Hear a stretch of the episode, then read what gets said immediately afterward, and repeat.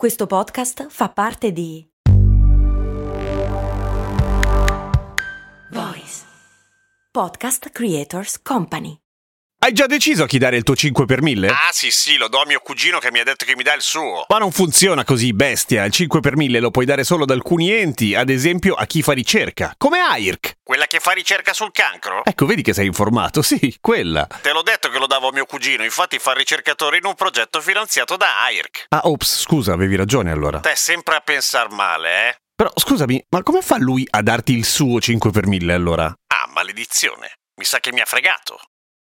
Una stanza anecoica è una stanza che fa essenzialmente due cose. La prima è quella di isolare i, i, rumori dell'ambiente esterno verso l'interno della camera stessa, quindi all'interno della, della, stanza ci sarà ovviamente un profondo silenzio. Per ottenere questo la stanza è sostanzialmente pesantissima, è molto spessa, ci sono uh-huh. grandi masse di materiali tutto intorno perché più bassa è la frequenza che si vuole tenere all'esterno della camera e più pesante proprio in termini di chilogrammi deve essere la struttura che isola dall'esterno verso l'interno. La seconda è quella di fare in modo che tutto ciò che succede all'interno non rimbalzi, non risenta dei muri che sono presenti nella camera anecoica stessa, perché la parola stessa anecoica vuol dire che è priva di echi, quindi occorre del materiale che in qualche modo assorba, materiale assorbente, non isolante, ma assorbente, che assorba tutti i suoni emessi all'interno della stanza e quindi non ci sono riverberazioni di alcun tipo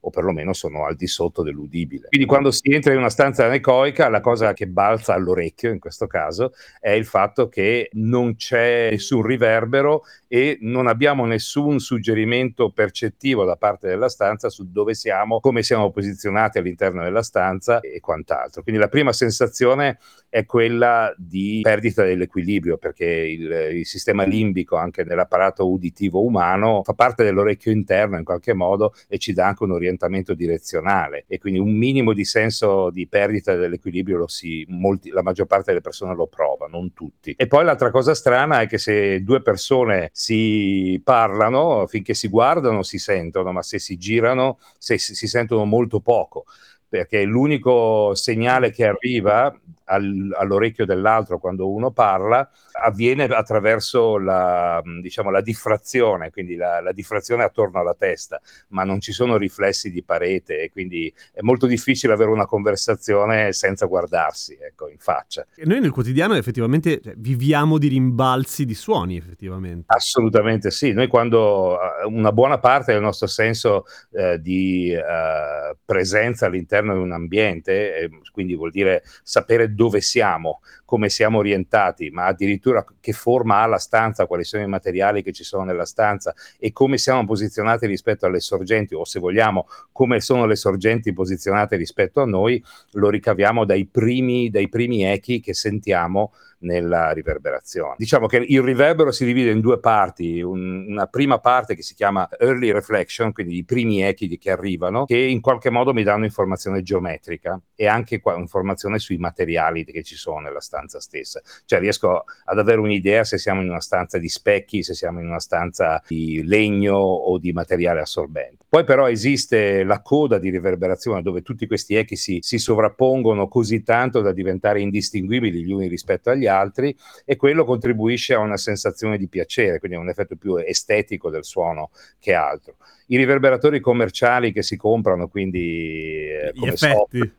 gli effetti eh, tendono a privilegiare questa seconda parte, quindi la coda di riverberazione, a rendere il suono piacevole. Eh, uno strumento senza riverbero suona molto secco, molto asciutto e molto spiacevole. Per cui si occupano di ricreare questa sensazione. Però se noi volessimo, per esempio, fare del gaming, gaming 3D immersivo, dove vogliamo anche utilizzare eh, il senso della, della, de, dell'acustica immersiva per uh, comportamenti difensivi, per scappare da qualcuno mm-hmm. che cerca ammazzarci, non so quello che è, eh, abbiamo bisogno di avere i primi echi e i primi echi devono essere calcolati con estrema precisione. La percezione che noi riusciamo a prendere dall'ambiente circostante è ovviamente nel nostro firmware dalla nascita, che probabilmente poi lo impariamo, però non è consapevole. Si può imparare no. di più? Cioè ci si può fa- imparare a farci caso meglio? Sicuramente sì, allora eh, è in parte consape- inconsapevole, quindi in parte è innata e in parte è in qualche modo nurtured, cioè può essere in qualche modo imparata dalla, dalla persona. Qui, il fatto di imparare è una cosa che già facciamo,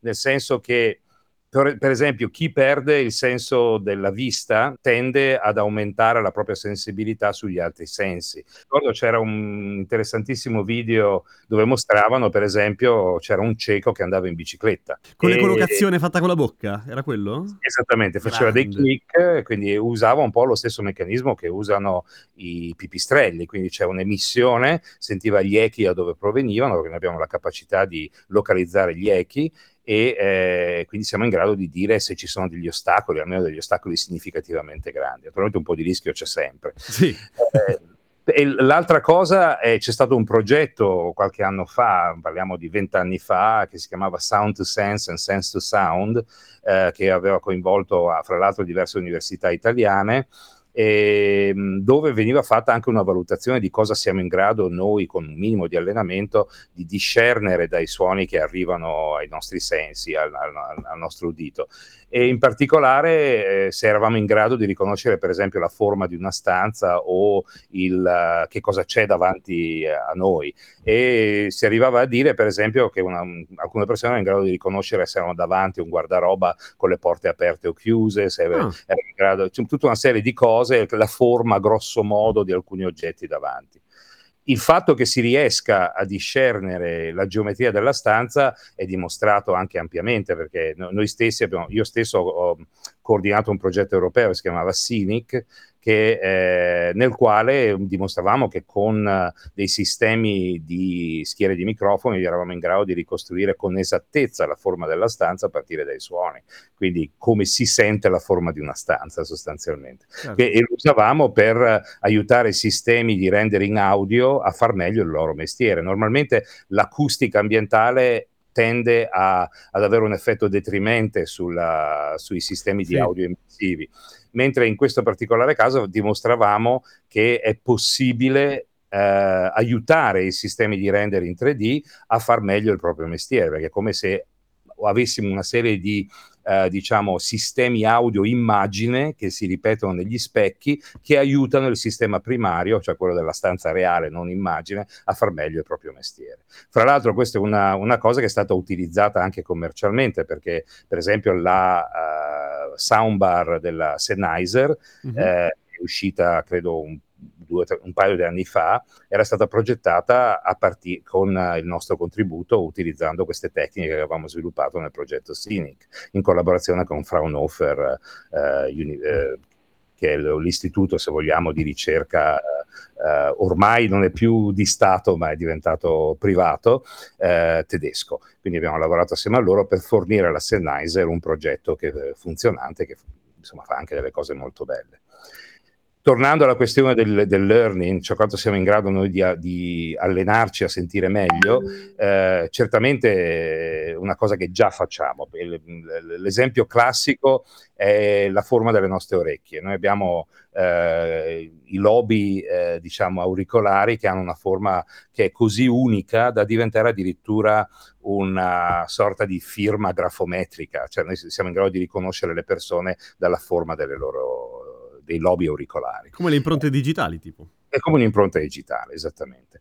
Questa, uh, questo vuol dire che, siccome è questa la ragione per cui noi sentiamo in 3D, certo. il fatto di avere eh, una forma corporea uni- unica rispetto ad altri, mh, diciamo che rende molto difficile fare audio 3D in cuffia, perché l'audio 3D in cuffia deve in qualche modo uh, implementare in maniera algoritmica quella che è la virtualizzazione del nostro corpo perché se noi sentiamo in 3D è perché eh, la forma delle nostre orecchie in qualche modo filtra in maniera diversa i suoni che provengono da direzioni diverse e l'unicità con cui le firma, le, le, diciamo, le filtra il nostro corpo, uh-huh. uh, diventa un'impronta digitale acustica del nostro corpo stesso.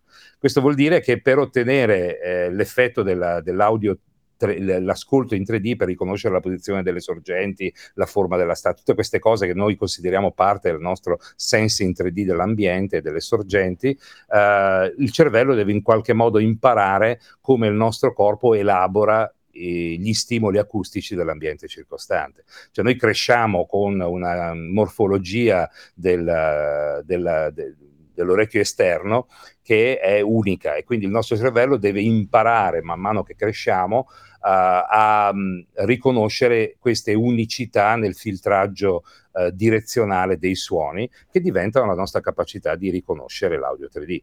Um, ehm, l'esempio che mi viene in mente è che è un, è un, diciamo, un blunder scientifico che c'era nel film uh, Avatar, per esempio, quando, uh-huh. quando, una persona si mette addosso il corpo di qualcun altro, tipicamente perde il senso 3D dell'audio, perché il cervello non è eh, non ha imparato nel corso della, della, della, crescita, nella fase evolutiva, a, a costruire una, una un'immagine 3D perfetta della, dell'ambiente circostante, per cui se io mi mettessi il corpo di qualcun altro addosso, eh, sicuramente non, sentire, non, riuscirei a capire da dove arrivano le sorgenti, se non attraverso dei, eh, dei suggerimenti percettivi semplici come l'intralateral level difference o l'intralateral delay difference, che sono eh, diciamo le, i tempi diversi di arrivo alle due orecchie o la differenza di livello acustico che, del suono che arriva alle orecchie, ma sono gli unici due suggerimenti percettivi che sarei in grado di riconoscere, tutto il resto sparirebbe. Quindi farei fatica a riconoscere se una sorgente mi sta davanti o se mi sta di dietro, o chissà che altro. Per cui saremmo in difficoltà a navigare nell'ambiente col corpo di qualcun altro. Io stavo Questo... pensando a una mia amica che ha fatto anni fa in realtà la, la plastica perché aveva le orecchie a sventola. E ah, eh, probabilmente ha avuto una curva di riapprendimento. Ma a che età aveva? Perché se succede dopo l'età evolutiva... eh sì, grandina, grandina. Sopra i 20 eh. Se succede è molto difficile, cioè, sì, sicuramente esiste un meccanismo di neuroplasticità nel cervello che consente di reimparare, però è molto molto più lento. Eh, nell'età evolutiva è tutto più semplice, ovviamente si rimpara subito sostanzialmente e ci vogliono un po' di anni per riacquisire il senso del, del 3D in quel caso lì. Certo. Però la neuroplasticità è spaventosa, abbiamo una capacità di recupero veramente estrema, basti pensare a cosa succede quando si hanno degli stroke, quindi del, dei problemi anche di, eh, cerebrali seri, eh, reimpariamo a fare delle cose usando altre parti del cervello. Quindi c'è una ridondanza interna significativa. D'altra parte non c'è da sorprendersi, abbiamo 10 alla 11 neuroni che si possono combinare in una quantità infinita di, di, di, di, ma veramente infinita. Nel senso che con 30 neuroni io ho 10 alla 130 possibilità di collegamento. Che non sono poche, insomma. Figuriamoci con 10 alla 11. Faccio solo notare che 10 alla 78 è il numero di atomi stimati nell'universo riconosciuto, per dare un'idea. Del... Quindi è, è, letteralmente infinito. Sono veramente tanti. Stavo pensando una cosa, mentre mi parlavi del, del fatto che effettivamente eh, un ambiente anecoico è sgradevole per noi da un punto di vista percettivo. Eppure tutti quelli che lavorano col microfono, me compreso, eh, a un certo punto ingaggiamo l'eterna lotta contro il riverbero. Cioè, nel senso che siamo abituati a sentire la voce ehm, digitalizzata, mediata, insomma, quando, quando l'ascolti in cuffia o alle casse, totalmente priva di eh, connotazioni ambientali nel momento in cui è stata registrata. Come mai? Allora, secondo me ci sono due aspetti da considerare su questo. Il primo è che uh, l'unica ragione per cui si dovrebbe eliminare il riverbero è per mettercene uno più interessante o controllato. Certo. Perché tipicamente il riverbero che abbiamo nell'ambiente in cui lavoriamo, in cui operiamo, è non controllato, esistono rumori oltre al riverbero, ma soprattutto il riverbero diventa, interferisce in qualche modo con uh, l'intelligibilità molto spesso. Per cui se io lo eliminassi attraverso un condizionamento ambientale opportuno, poi potrei scegliere il riverbero che voglio per renderlo più piacevole, mh, sempre nel rispetto dell'intelligibilità.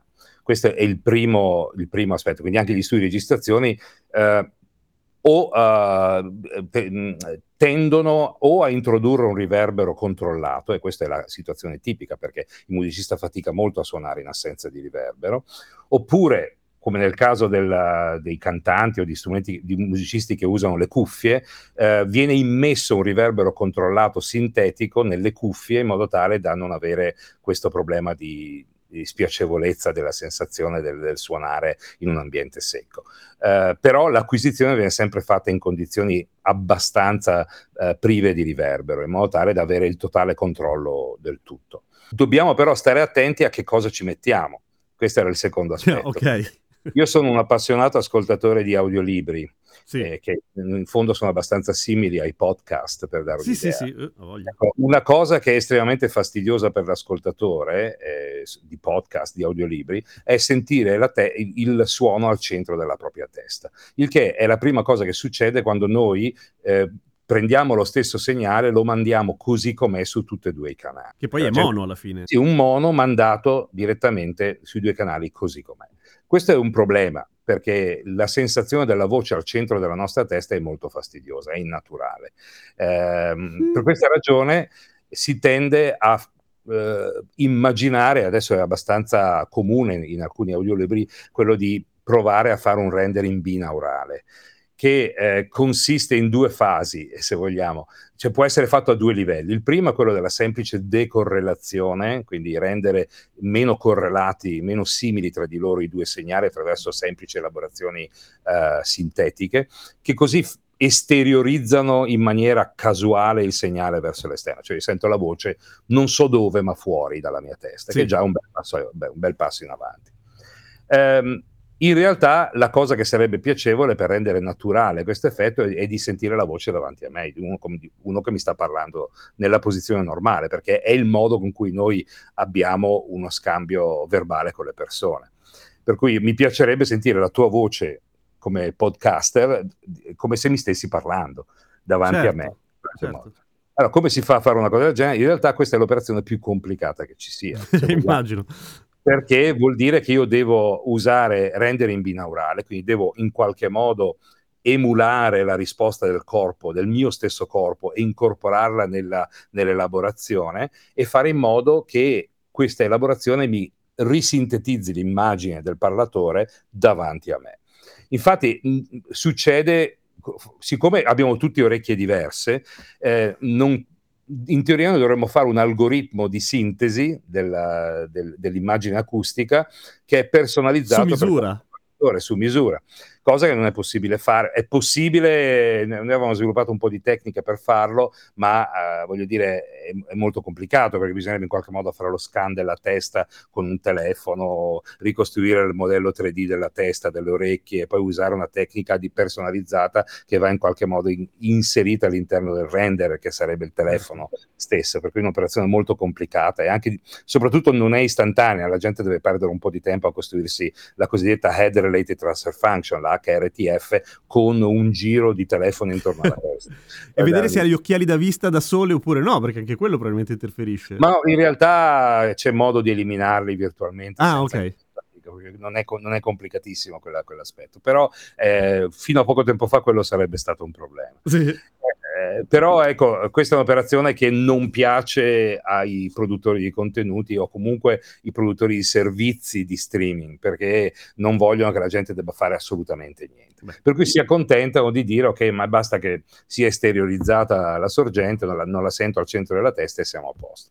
Per cui questo era solo per darti un piccolo assaggio di quelle che sono le problematiche nelle, nel rendere certo. piacevole l'ascolto di quello che fai tu di mestiere, anche di, di, del podcast. e, o di quello che fanno i lettori di audiolibri o i produttori di contenuti in audio. Eh, quindi alcuni fanno del rendering binaurale di buona qualità, sono degli ottimi radiodramma, non sono proprio degli audiolibri, dove c'è tutto il cast. Io, Quelli eh, di Ferrentino sono...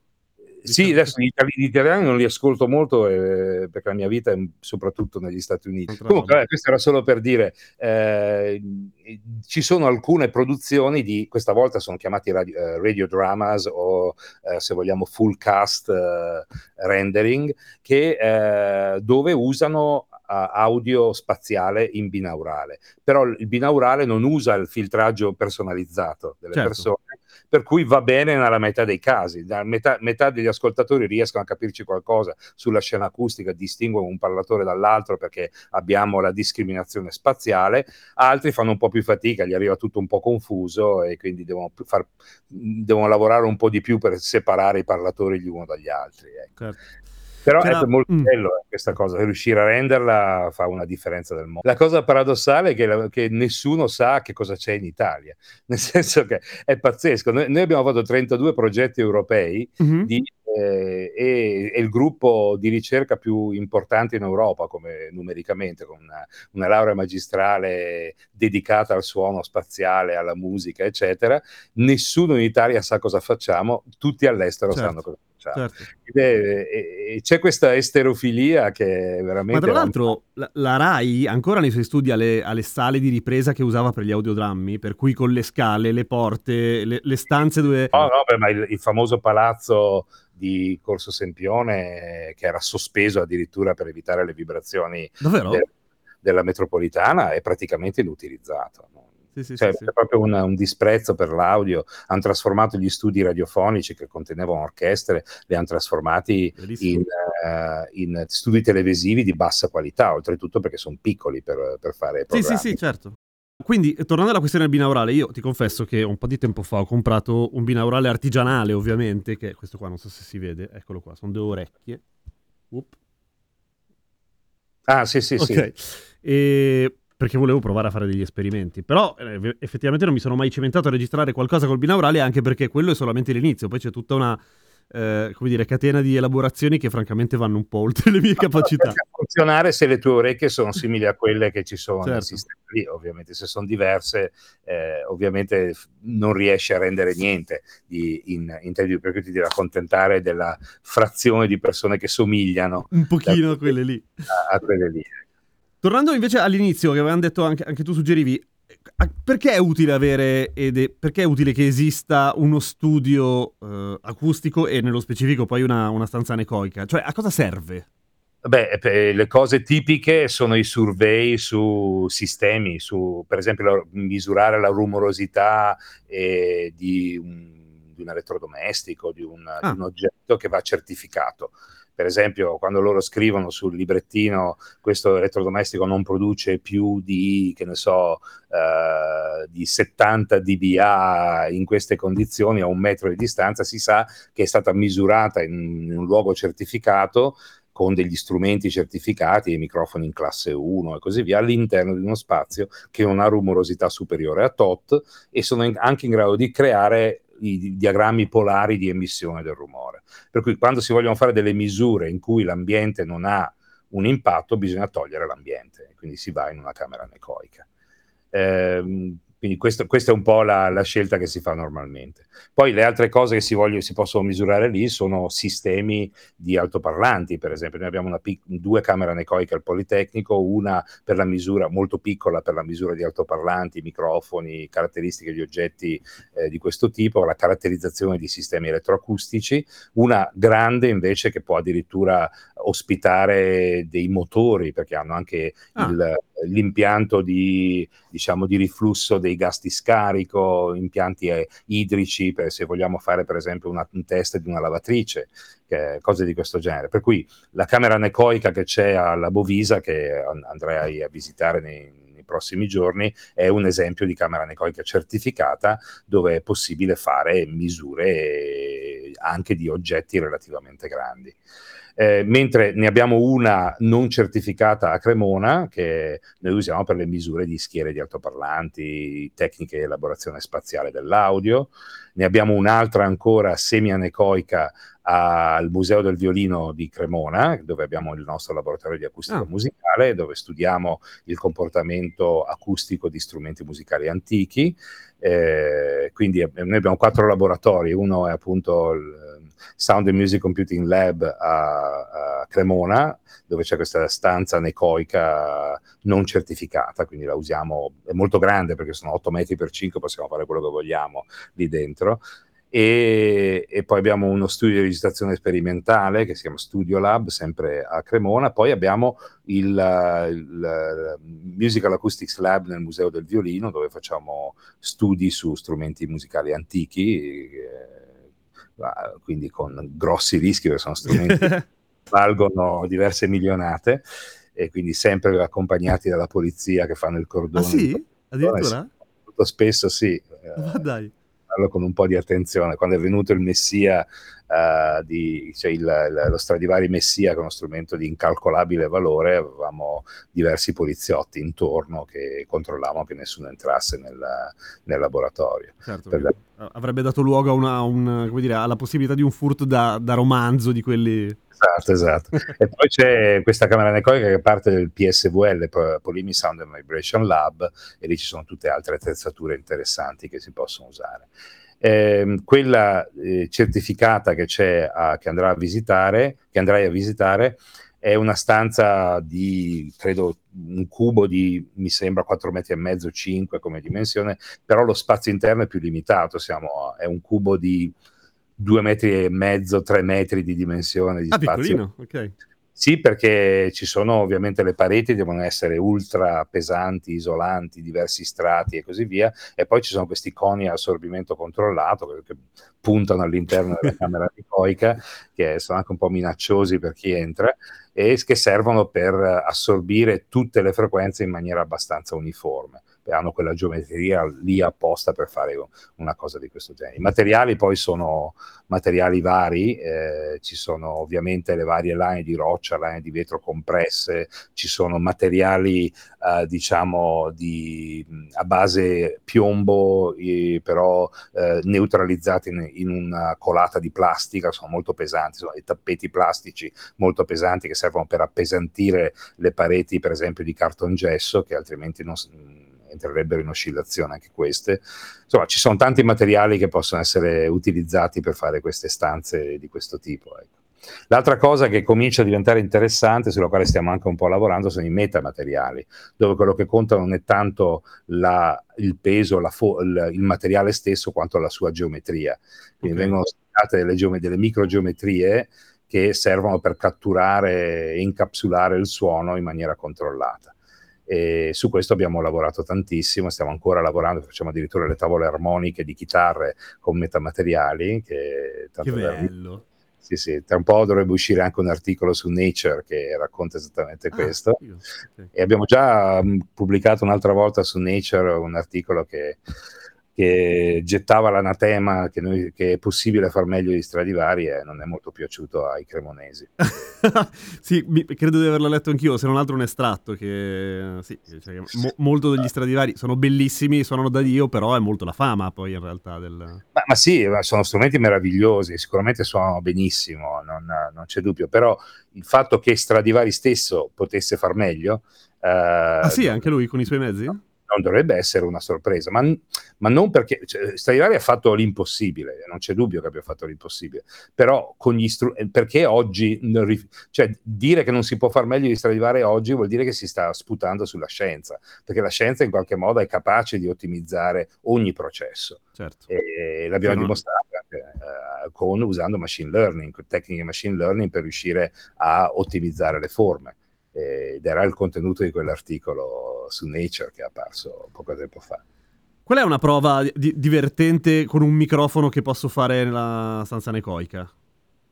Al di là di Ma, provare a eh, parlare con un'altra persona che immagino si sentirà strano nel momento in cui ci giriamo, appunto, come dicevi tu. Sì, beh, se uno vuole registrare, se, se ti porti un microfono da campo, un, sì, sì, sì, un classico, un qualsiasi microfono portatile, eh, potrebbe essere interessante parlare verso il microfono mentre tu ti giri. Cioè il microfono ah, certo. gira, tu ti giri e senti come, qual è l'attenuazione tra il suono diretto e il suono indiretto. Il suono indiretto arriva solo attraverso la diffrazione intorno alla testa, per cui non arriva dalle pareti. Eh, l'altra cosa che, che, potrebbe essere interessante è mettere un pannello in mezzo okay. e, e registrare con il pannello in mezzo in una stanza normale, te che parli verso un pannello assorbente col microfono dall'altra parte e sentirai benissimo. Certo. Invece te lo porti dentro la camera anecoica e parli col pannello in mezzo, non senti praticamente niente se non la diffrazione del bordo del pannello. Che fa il giro. Certo. Fa il giro si gira intorno all'angolo sostanzialmente, che è il, il massimo che puoi fare. Quindi è attenuato tantissimo in quel caso lì però non usare il controllo automatico del guadagno. No, se no impazzisce. Ovviamente lui aumenta il suono finché non riesce a sentire qualcosa. E sente se stesso probabilmente a quel punto. Sì, esatto. il rumore di fondo sente, che però è quasi zero in quella stanza, perché è una stanza isolata in ogni caso. Senti, grazie mille, è stato... starei delle ore per cui mi fermo qua, perché come hai capito sono un po' curioso del tema. C'era un'ultima cosa che ti volevo, volevo chiedere, che è anche lì una mia curiosità. Io a un certo punto ero appassionato di audio, per cui cercavo le casse migliori, lo stereo migliori, poi a un certo punto ho detto è completamente inutile in una casa normale, tra virgolette. E sono sì, arrivato alla conclusione che gli audiofili alla fine sono ma- matti da questo punto. Cioè, nel senso che non, alla fine Beh, c'è un ostacolo sono... troppo grande. Allora, diciamo che c'è un detto che tutti riconosciamo che dove c'è gusto non c'è perdenza. Ah, certo. E, e quindi se una persona vuole spendere 50.000 euro per un impianto stereo, in realtà non, non, non, lo, non, li spende perché vuole sentire meglio, li spende perché vuole poter dire di aver speso 50.000 sì, euro. Probabilmente sì. Per cui questo va anche bene. Poi uno, ci sono persone che spendono 2-3 mila euro per un, per un cavo per collegare un giradischi, eh, un giradischi a un amplificatore. Voglio dire, già il giradischi, poverino, più di 68 dB non è capace di fare, non, non, non esiste un segnale che superi 65 dB su un giradischi, perché cioè, non, non, ci sta fisicamente nelle, nel, quella dinamica, non, non ci sta nei solchi. Per cui c'è un problema proprio di fondo che manca la dinamica, la profondità dinamica, manca la risposta in frequenza, mancano mille cose nei, nei sistemi degli audio, audiofoni. Audiofili. Quindi loro l'unica cosa che possono fare è spendere soldi per avere una lavatrice che fa da giradischi e magari col, col succhiotto che, che aspira il, il, disco su una, un, un, blocco di marmo di 40 kg esatto. che gira con un motore industriale eh, a bassa rumorosità. È chiaro che gli costa 20.000 euro un oggetto del genere però l- ovviamente tutto, sono soldi buttati via, non c'è niente certo. da fare.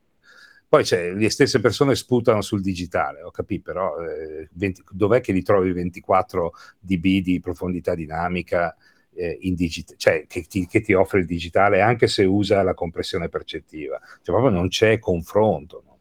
Sì, sì. La, la, la, verità è che sono, le persone sono abituate a un certo tipo di suono che nasce dalle distorsioni non lineari dei sistemi di trasduzione magnetica e gli piacciono quelle non linearità lì. Eh, quando non le sente più, gli è sembra freddo. Di, gli sembra un suono, me lo ricordo anch'io, ho l'impressione del primo CD nel 1989, 80, eh, 88, quando ero in America in quel periodo, sì eh, ho sentito il primo CDP1 della, della Sony e l'impressione è che, caspita, è meraviglioso, però cacchio che suono freddo, ti credo, non ci sono trasduttori.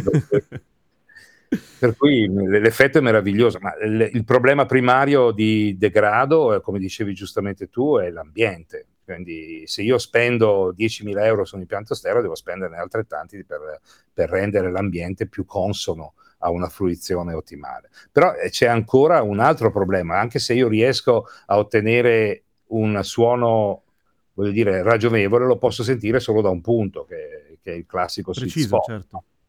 Ecco, sul, sulla questione del sweet spot ci sono molti altri discorsi da fare. Cioè, se siamo già in una famiglia seduti su un divano ad ascoltare l'impianto stereo, solo uno se lo gode veramente, sente l'immagine stereo in maniera ragionevolmente corretta, neanche tantissimo perché c'è ancora il processing della testa e così via. Um, a meno che non si mettano tutte le cuffie, allora vabbè, qualcosa si può fare.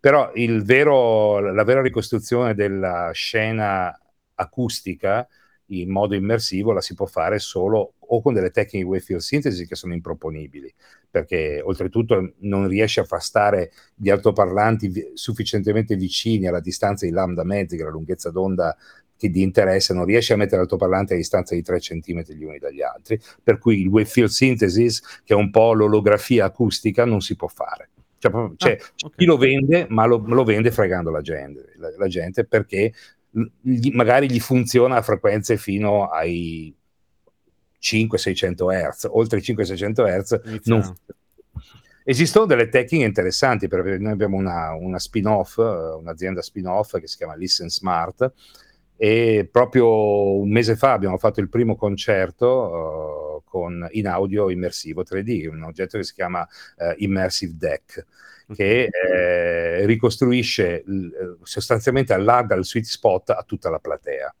Ah. Eravamo, eravamo al Teatro Sociale di Mantova con eh, un collettivo eh, che include musicisti scienziati da tutto il mondo, tra cui c'era anche François Pachet, il direttore dei laboratori Spotify di, di Parigi, che è un chitarrista straordinario, c'era Marc D'Inverno, eh, pianista e leader del gruppo, e e lui è, diretto- è stato vice rettore della Goldsmith University of London, ma è anche un pianista jazz molto bravo, Simone Bollini, un laureato in musica e acustica ingegneri, che adesso è un famoso jazzista a Basilea, eh, c'è tutta una serie di musicisti scienziati da tutto il mondo, quindi è stato anche un concerto interessante, se, se ti interessa ti mando il link. Sì, volentierissimo.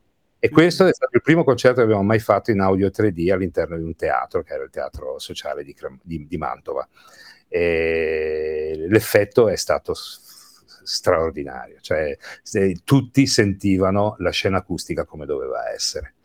Eh, ba- basato su una schiera di otto altoparlanti eh, disposti sul proscenio del, del palcoscenico e l'effetto era devastante, era Sì, eh. meraviglioso. Sì, sì.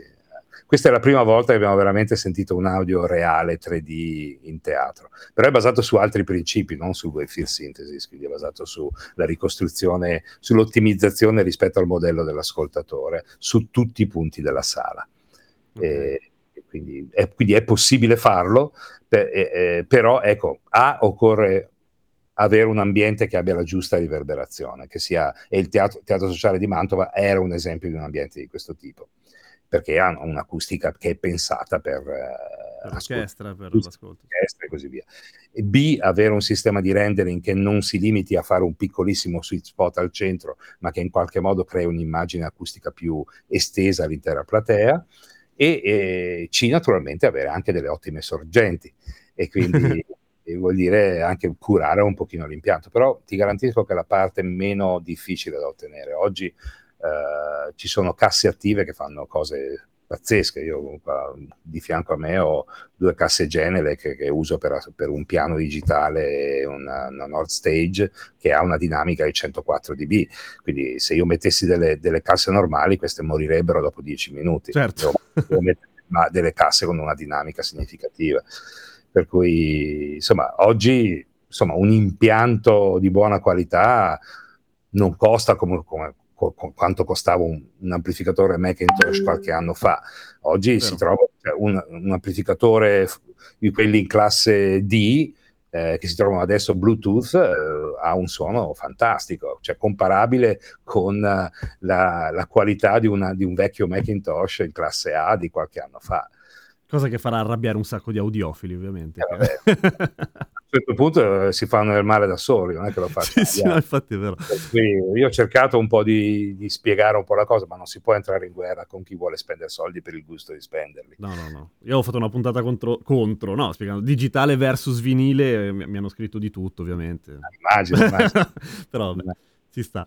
Senti, ti ringrazio tantissimo, è venuto fuori un sacco di roba bella, per cui niente, quando la pubblico poi Fammi ti, sapere ti quando, fammi sapere quando ci sarà qualcosa da ascoltare e ascolterò con molto piacere. Sì, volentieri, senz'altro. Ciao, grazie, buona giornata. Questa puntata di cose molto umane è offerta da New Balance. Cos'è quindi adesso corri? Corro, sì, E la tecnica? Ma è la mia. Ah, andiamo bene, lo stile? Sempre il mio. Certo, certo, ma i 5 in quanto? Cosa? Lo sapevo, non sei un vero runner. Ma certo che lo sono, ne sono sicurissimo. E perché? Perché corro? Vai su newbalance.it slash it slash running per scoprire di più.